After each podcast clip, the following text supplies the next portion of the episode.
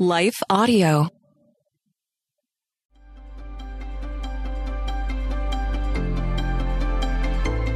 Welcome to Crosswalk the Devotional. We're so glad to have you listening. Today's topic looks at John 15, where Jesus says, I am the vine, you are the branches. To find out why Jesus describes himself as the vine and us as the branches, stay tuned for the full devotional after a brief message from our sponsor.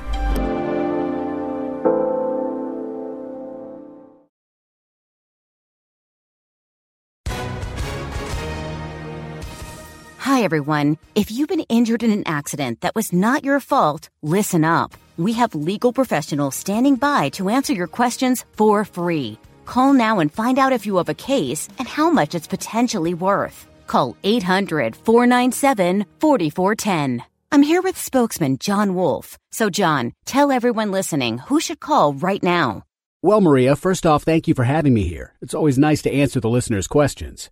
Now, as far as who should call in, anyone who's been injured in an accident and think you deserve compensation, give us a call right now. 800 497 4410. You'll find out if you have a case and how much it's potentially worth. Thanks, John. You heard it, folks. Take advantage of this opportunity and call now. 800 497 4410.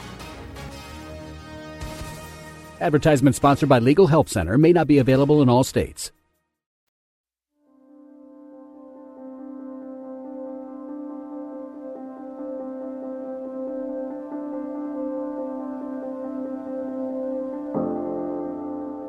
I am the vine, written and read by Emma Danzey. John 15:5 says, I am the vine, you are the branches. If you remain in me and I in you, you will bear much fruit. Apart from me, you can do nothing. Why does Jesus describe himself as the vine? I love that Jesus describes himself as the vine and us as the branches. He is the source of our very lives. Without the vine, there can be no branches. Without Jesus, we cannot thrive and grow. Our entire lives are dependent upon the Lord.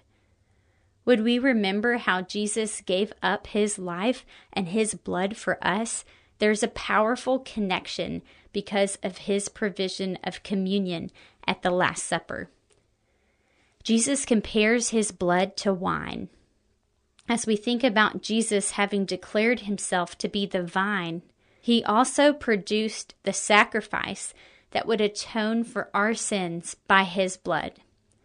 It is interesting that wine is described as the blood of grapes in Genesis 49:11 and Deuteronomy 32:14. Jesus is the vine, and he poured out his blood for us. Beth Moore shares in her book Chasing Vines because the grape was proudly multi purpose, the shelf life it had to offer the ancient world was practically without rival. Grapes could be eaten fresh, straight from the vine. Dried, they were renamed raisins, and in the Bible, they were eaten plainly or baked into cakes. Pressed, the grapes produced fresh juice. Or far more significantly, they could be utterly transformed, possessing new properties and chemistry into vinegars and wines. When we think about how Jesus described himself as the vine and ponder the many uses of a grape, it reminds us that our Savior reveals himself to the world in a variety of ways. He is able to save and rescue anyone. What he produces is diverse and desirable. When we begin to believe that we finally comprehend him, he shows us another part of himself that leaves us in awe. What does it mean for us today that Jesus is the vine? This is valuable for us today in our lives because when we have accepted Jesus as our Savior, then we are branches attached to his vine. He becomes our main source for living. We become surrendered to fully depend on Him. Jesus gives us everything that we need to accomplish His will for our lives. We see this especially in the word remain or abide. Remain. Strong's Greek shares that the word in John 15:5 is mignon, which is translated remain, abide, or dwell. The word literally means to stay. When we are staying with our Savior, we are learning from Him, growing deeper in our love for Him, and able to reach outward to others and show them who Jesus is. How can we remain connected to the vine? 1. Spend time with Him. Making time each day in the Bible and in prayer is a key way to staying connected with Jesus.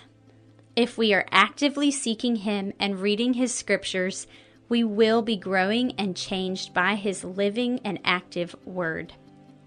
2. Be still before Him. This one is convicting. When was the last time you were just simply still before the Lord? When we take an opportunity to rest before His presence, we can be still and know that He is Lord. Remain is a term that involves resting in the work that has already been done. We are branches, but Jesus is the vine. We can stop striving for salvation, but rest in the permanent gift from Jesus, our vine. We can abide in Him in stillness and solitude, knowing that our souls find rest in God alone. 3. Share His love with others. Part of the joy of vines is that they produce fruit. Part of our greatest gifts as believers in Christ is that we not only watch God work, we are involved in what He is doing around the world.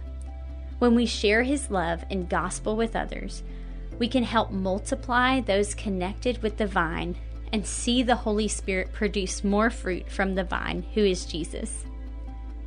How are you connecting with Jesus today?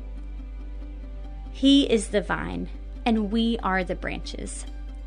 May we remember to spend time with Him, be still before Him, and share His love with others.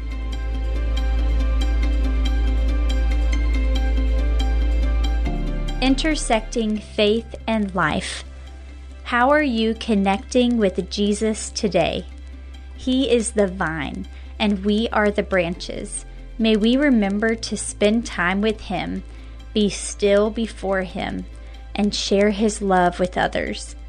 Further reading Jeremiah 6 9, Matthew 20, verses 1 through 16, John 6 55. Hey, listeners, thanks for joining us for the Crosswalk.com devotional podcast. To get all of our episodes straight to your phone during the week, subscribe to this podcast on iTunes or wherever you listen to podcasts. To find more devotional content like this, head over to crosswalk.com. Is life feeling chaotic? I get it. I'm Rachel Wojo, host of the Untangling Life podcast. Don't miss the passionate encouragement and faith based resources you need to help you clear your head and calm your heart. As Shell says, it feels like Rachel always knows what I need to hear. She keeps it real and is so humble. Her podcast is just the cherry on top. Enjoy Untangling Life with Rachel Wojo on lifeaudio.com or your favorite podcast app now.